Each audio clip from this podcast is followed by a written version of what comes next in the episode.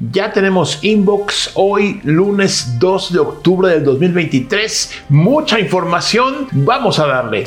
Bienvenido a Inbox con Javier Matuk, el noticiero semanal de tecnología. Fácil de escuchar fácil de entender. Gracias por escuchar esta edición de Inbox o por verla si estás en YouTube. Eh, mi nombre es Javier Matuk, me dedico a la tecnología y bueno, hoy tenemos así un buen de información. Vamos a comenzar con el asunto del calentamiento del iPhone 15 en sus diferentes variables, 15, 15 Pro, el Plus, el Pro Max, etcétera. Y bueno, la verdad es que ya Apple dijo, a ver, tranquilos, calmados, porque el asunto, si hay un sobre calentamiento que hemos detectado, pero el asunto se limita a una situación de software. En, el, en la siguiente versión del operativo, el siguiente parche o la siguiente actualización, ya se va a arreglar.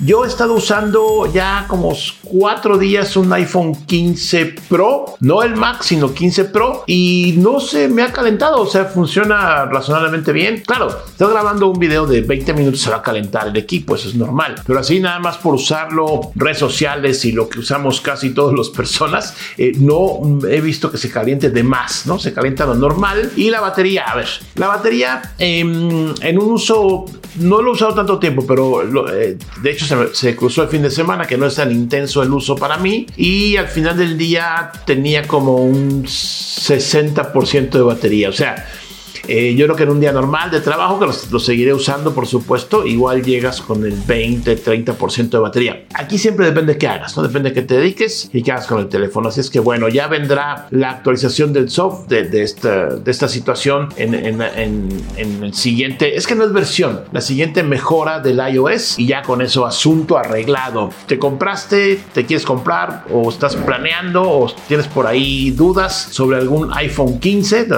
los últimos salieron? Platícame. Para conocer todo lo que hace Javier, visita javiermatuk.com. Y bueno, sé que estamos en octubre y falta todavía un poco para conocer los nuevos eh, modelos de Galaxy, la familia S24. Sin embargo, pues ya hubo por ahí filtraciones, ¿no? Como siempre, hay filtraciones de todo. Y en este caso, pues eh, los cambios son básicamente eh, en, la pantalla, son a, nivel estético en la pantalla. Dejan, por supuesto, la pantalla curva, pero los biseles ahora son simétricos. La pantalla sigue siendo 6.8 pulgadas y los marcos se reducen muchísimo. Sí, los marcos casi casi ya no existen. Eh, la parte de atrás queda básicamente igual. Tendrán seguramente un Snapdragon 8 generación 3. Vendrán hasta con 16 GB en RAM, 2 teras de almacenamiento y bueno, no hay todavía detalles de las cámaras y no hay fecha de lanzamiento. Lo que se rumora es que van a adelantar el lanzamiento. Eh, que va a ser antes de lo previsto. Esto normalmente era en, si mal no recuerdo, era en febrero, marzo de cada año y ahora hay rumores de que va a ser antes. Entonces, bueno, eh, recuerda que Samsung generalmente hace dos lanzamientos al año, o ahora últimamente lo ha hecho así. Uno, la familia eh, Galaxy S, eh, ya no existe el Galaxy Note, como te acordarás o sabrás, y luego otro lanzamiento de los, de los foldables, ¿no? O sea, los teléfonos que, que se pueden doblar, los plegables. Entonces, son esos dos lanzamientos en el año. Hay rumores de que se va a adelantar em, para el, en el 2024, para febrero, marzo, no, no, no no sé, pero hay rumores muy fuertes, así que estemos al pendiente. Inbox. Tecnología fácil de entender. Y bueno, el miércoles 4, o sea, dos días de que estoy grabando este inbox, eh, se va a llevar a cabo el lanzamiento de los nuevos Google Pixel ahí en Nueva York, en un evento que hacen Made by Google. Yo estuve por ahí un par de años que me invitaron, ahora no me invitaron, pero bueno, ¿qué hay de nuevo con los Google Pixel 8? Ya está todo filtradísimo, inclusive por el mismo Google, ¿eh? o sea, no hay ahí muchos secretos, pero bueno, los nuevos Pixel 8 serán en las dos versiones, el Pixel 8, el Pixel 8 Pro. Eh, ¿Qué cambia? Em, hay mucho rumor ahí, eso es todavía rumor, sobre las cámaras. Pero hay que recordar que los Pixel eh, se distinguen eh, por la forma en tomar las fotos. Y es una combinación de los lentes y el software que usan. Es, esto es lo que produce unas muy buenas fotos. No se esperan muchos, muchos cambios. Déjate, voy a decir, aquí tengo algunos detalles de esto. Eh, en el Pixel 8 normalito, la pantalla será 6.16 pulgadas y el Pixel 8 Pro 6.7 pulgadas, o sea, grande. Y son tres cámaras, una ultra gran angular de 4 megapíxeles, otra eh, gran angular de 50 megapíxeles y otra cámara Em, de 14 megapíxeles. Y bueno, aquí el asunto es que también, eh, según esta información, están ofreciendo zoom óptico 5X, lo mismo que tiene el iPhone 15 Pro Max. Hay que recordar que en esta guerra de los zooms ópticos, el Galaxy S24 sigue con zoom óptico 10X, luego está en este caso el iPhone, que ya sabemos que es 5X, y ahora el Google 8 Pro, que aparentemente también ofrecerá el zoom eh, óptico 5X, lo cual está interesante. También van a lanzar el Pixel Watch 2. Yo me pregunto quién usó el Pixel Watch 1. Es que, recuerda, Google es una empresa básicamente de servicios, una, empresa de software. ¿Por qué hacen esto de los teléfonos? Bueno, porque es su declaración, es su, su estándar, es su forma de estar presentes en el mercado del hardware, eh, en donde ellos, digamos, que dicen, este es mi dispositivo, con este dispositivo em, funciona perfectamente bien mi Android, obviamente, y todo lo demás. Y han añadido, obviamente, por ahí está la, Pixel Tablet, que está muy padre. Eh, también esa la conocimos eh, este año en el evento de Google, en el Google I.O. Y también el teléfono que se dobla, el Pixel Fold, que ahí está, tan caros todavía. Los, los plegables tienen un nicho de mercado, no son para todos nosotros. Pero bueno, el Pixel Watch 2 em, estará anunciado también dentro de dos días, el 4 de octubre, y no van a llegar a México. No hay información de que los eh, teléfonos de Google, los Pixel, lleguen oficialmente a México. Si te lo quieres comprar, pues encargarlo, comprarlo en alguna página. Eh, funciona aquí. Creo que no funciona con creo que 5G de Telcel. Hay una banda que no sirve eh, si lo compras eh, en Estados Unidos, pero bueno, fuera de eso, todo va a funcionar perfectamente bien. Y es un buen equipo, obviamente, no es barato, es un equipo de gama alta. Y bueno, pues interesantes los Google Pixel, que tantos comentarios se levantan, ¿eh? No, que yo quiero que Google traiga los Pixel. Pues mira, si tanto quieres un Pixel, cómpralo importado, ¿no? Nada más fíjate bien dónde está la garantía y quién te la da. Y, y si no, pues cómprate otro, porque en México, hasta lo que yo sé, y hasta el futuro, por lo que puedo ver, no va a haber Google Pixel en México. Una decisión que toma la compañía porque simplemente yo creo que el volumen de ventas no justifica todo lo que tienen que hacer para vender un teléfono. Son muchas cosas, es mucho trámite, muchísimas cosas que tienen que ver con regulación, con homologación, etcétera. Y deben decir, no, pues luego lo hacemos. No es que digan México no. finalmente México es un muy buen mercado para Google, para todo lo que hacen, pero finalmente, pues eh, en este caso los Pixel no los venden oficialmente en México. Y bueno, si te gustaba compartir tu cuenta de streaming, ya supimos lo que pasó con Netflix, que curiosamente aumentaron los suscriptores, ¿eh? Bueno, pues ahora Disney Plus se suma a esta política de no eh, permitir compartir la cuenta si estás en el mismo domicilio, eh, es decir, con personas que no vivan contigo.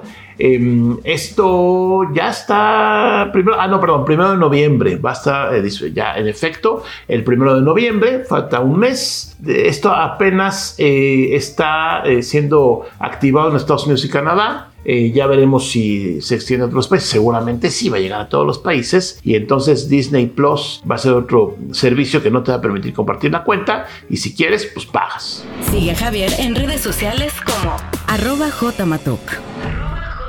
La semana pasada se celebraron los primeros 25 años de historia de vida de Google, la compañía que todos conocemos y usamos, y es una de las varias que comenzaron en un estacionamiento. Porque se dice que el garage, ¿no? Es muy esa palabra que yo creo que es como medio francesa. Gosh, no, no sé. Pero bueno, eh, el, eh, Sergey Brin y Larry Page empezaron en un estacionamiento ahí en, California, en una casa, en donde pues su idea era finalmente ofrecer el servicio de búsqueda en Internet. Es una historia muy curiosa. Esto empezó ahí en Stanford, esta universidad que ha visto nacer a muchas compañías. Originalmente el proyecto era descargar todo lo que había en Internet hace 25 años, no era tanto, y poder indexarlo para, hacer, para ofrecer una búsqueda eh, mucho más ágil y más precisa. Ese es el proyecto. Hubo algunos inversionistas, por supuesto, al principio, y el servicio comenzó a tomar notoriedad por la calidad de las respuestas, ¿no? por la, la certeza en, en la búsqueda, que es hasta ahora la marca registrada de Google. Y bueno, luego se les ocurrió poner anuncios, y es cuando la compañía se fue al cielo. O sea, porque al principio tú buscabas en Google y no había anuncios, ¿no? Pues buscabas y te,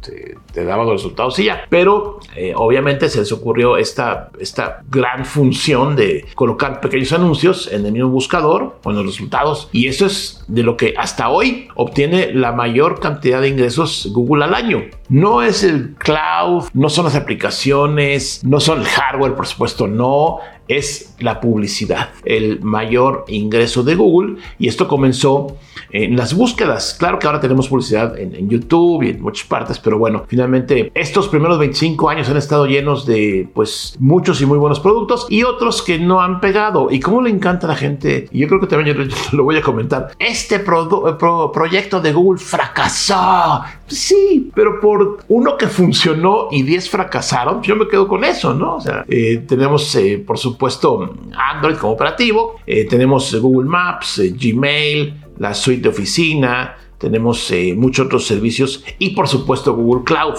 que tú y yo lo usamos igual individual, ¿no? Así, tengo mis fotos, sí, pero las compañías utilizan Cloud para sus operaciones y también es un gran negocio. De hecho, creo que iban a abrir aquí en México un centro de datos, ya no, creo que sí iban a abrir aquí o van a abrir en México un centro de datos eh, o uno más, tienen muchos en, el mundo y esto representa la importancia que tiene cloud en el mundo en general y por supuesto para Google. Así es que felicidades 25 años de Google y si al principio era usarlo era toda una odisea porque era en la computadora, no había... Ah, bueno, claro, tenemos que agregarle estos 25 años o dividirlo cuando empieza el uso masivo de los celulares, hace como que unos por ahí de 15 años más o menos y entonces cuando explota porque como sabes tú bien, hay muchos más celulares y computadoras y muchísima gente tiene acceso a internet en su celular, no en la computadora. Entonces, bueno, la clave del éxito aquí fue esta suma, ¿no? De, primero un buen servicio, segundo la gran popularidad de los celulares con Android por, volumen y tercero pues la, disposición de todo lo que hay ahí en, tus manos, ¿no? O sea, disponible en tu pequeña pantalla eh, rectangular, ahí puedes acceder a todo. Eh, recuerdo por ahí hice un video, a ver si creo que está subido aquí en el canal,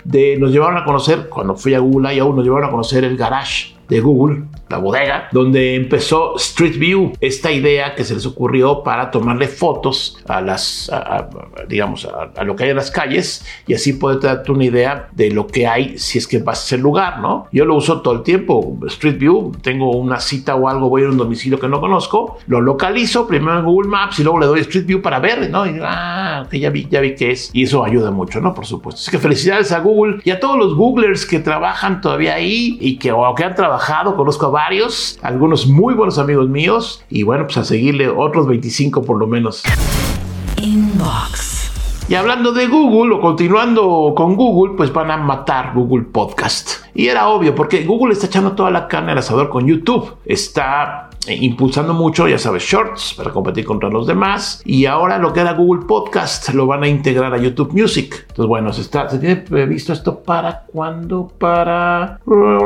Creo que ya en unos meses... Eh, bueno, en los siguientes meses va a estar ya eh, fuera del aire o sin funcionar Google Podcast, que igual no mucha gente lo usaba y ahora se integra a Google, perdón, a YouTube Music. Entonces, bueno, pues ¿qué va a pasar? Nada, no va a pasar nada, no, no es el fin de la historia ni nada, simplemente descontinuar continúan eso, como lo han hecho con muchos otros productos, y ahora tendremos esto integrado en YouTube Music. Y hablando de podcast, te invito a mm, escuchar o a ver nosotros los clones, este podcast que hacemos Aura, Pontón y yo que se publica los miércoles y viernes. Lo encuentras todavía en Google Podcast y va a estar en YouTube Music, pero también lo encuentras aquí en YouTube. Aquí te dejo el link al canal de nosotros los clones. Es información de tecnología con otro estilo, con otro ambiente, somos tres personas comentando, entonces, eh, pues bueno, ahí te invito a, echarte o a echarle un ojo a nosotros los clones, tenemos muchos invitados,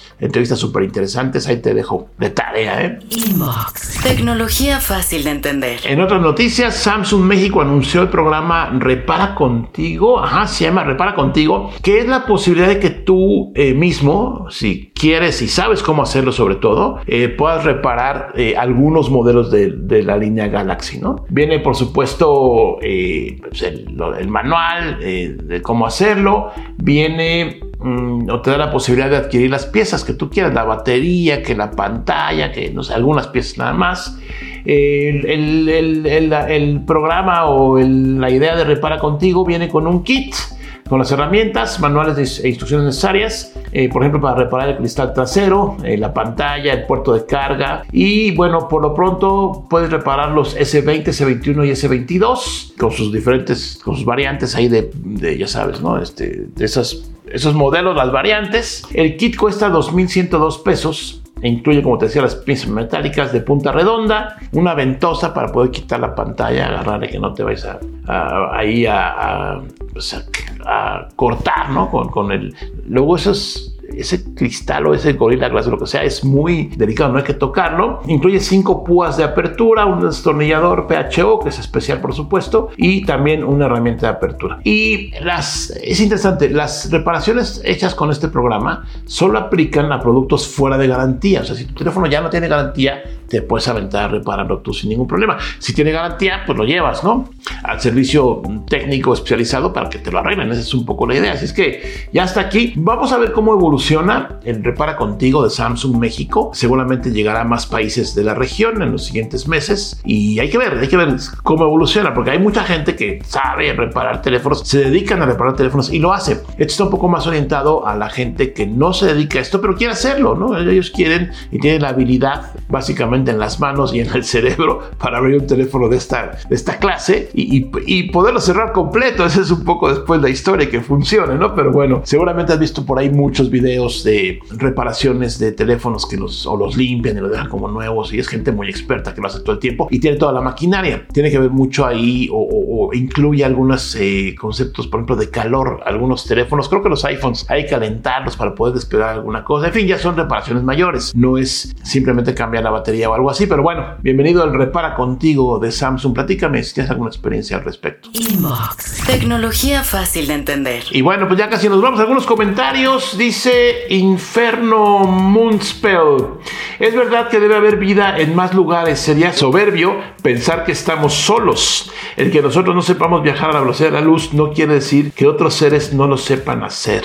No, ya te fuiste al extremo, sí, viajar a la velocidad de la luz, pero bueno, ok. Em, Leonardo Ruiz Mendiola, entonces todavía usan los SMS en Estados Unidos, pero supongo que las llamadas de audio a líneas fijas ya casi no. Sí, los SMS es un asunto que usa mucho Apple. El iMessage está basado en SMS. Eh, en las llamadas de audio a líneas fijas, pues es que es, global. Eso en Estados Unidos. Eh, si tú tienes en tu casa un teléfono fijo o conoces gente que tenga un teléfono fijo, ¿cuánta gente le llama o, cuánta gente usa llamar a un teléfono fijo? Ya muy poca. Sigues usándose, obviamente pero cada vez va en declive. Y yo conozco mucha gente que ha eh, cancelado su servicio de telefonía residencial, como le dicen, porque ya no lo usan, no lo usan y nadie les llama y simplemente pues no, no está por ahí, eh, digamos, esto en el horizonte, ¿no?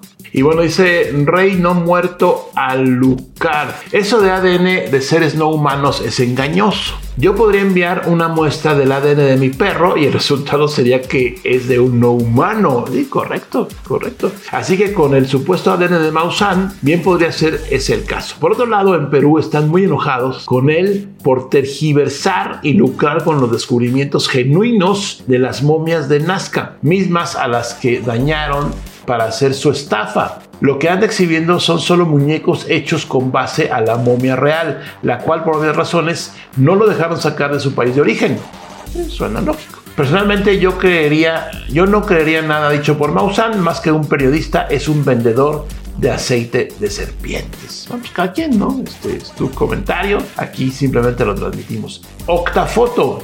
Opino que los usuarios deberíamos tener libre albedrío para poder comprar el celular en cualquier parte del mundo y sobre todo a cualquier proveedor, solamente no siendo robado, claro está. La mejor experiencia de compra que tuve fue una Xbox 360 que aún siendo usado hicieron el cambio de propietario vía telefónica y cuando presentó fallas vinieron por él y me entregaron uno nuevo posteriormente. Lamentablemente ya las compañías solo piensan en sacar la mejor utilidad sin dar servicio al cliente. La tecnología es maravillosa, pero la atención al cliente lo es más. Sí, eh, mi estimado Octafoto. Pues este asunto del mercado gris siempre ha existido, no es nada más de celulares, hay mercado gris en todos los productos, de hecho, y es una situación que en algunos países está regulada por ley, en otras no, como en México. Entonces ya veremos qué más pasa con esto del, mercado gris, en este caso de los celulares. Chuy 907, Javier, tienes una opción pesimista de threads. Hay datos sobre número de usuarios activos u otro indicador para pensar que no está funcionando. Excelente programa. Y gracias, eh,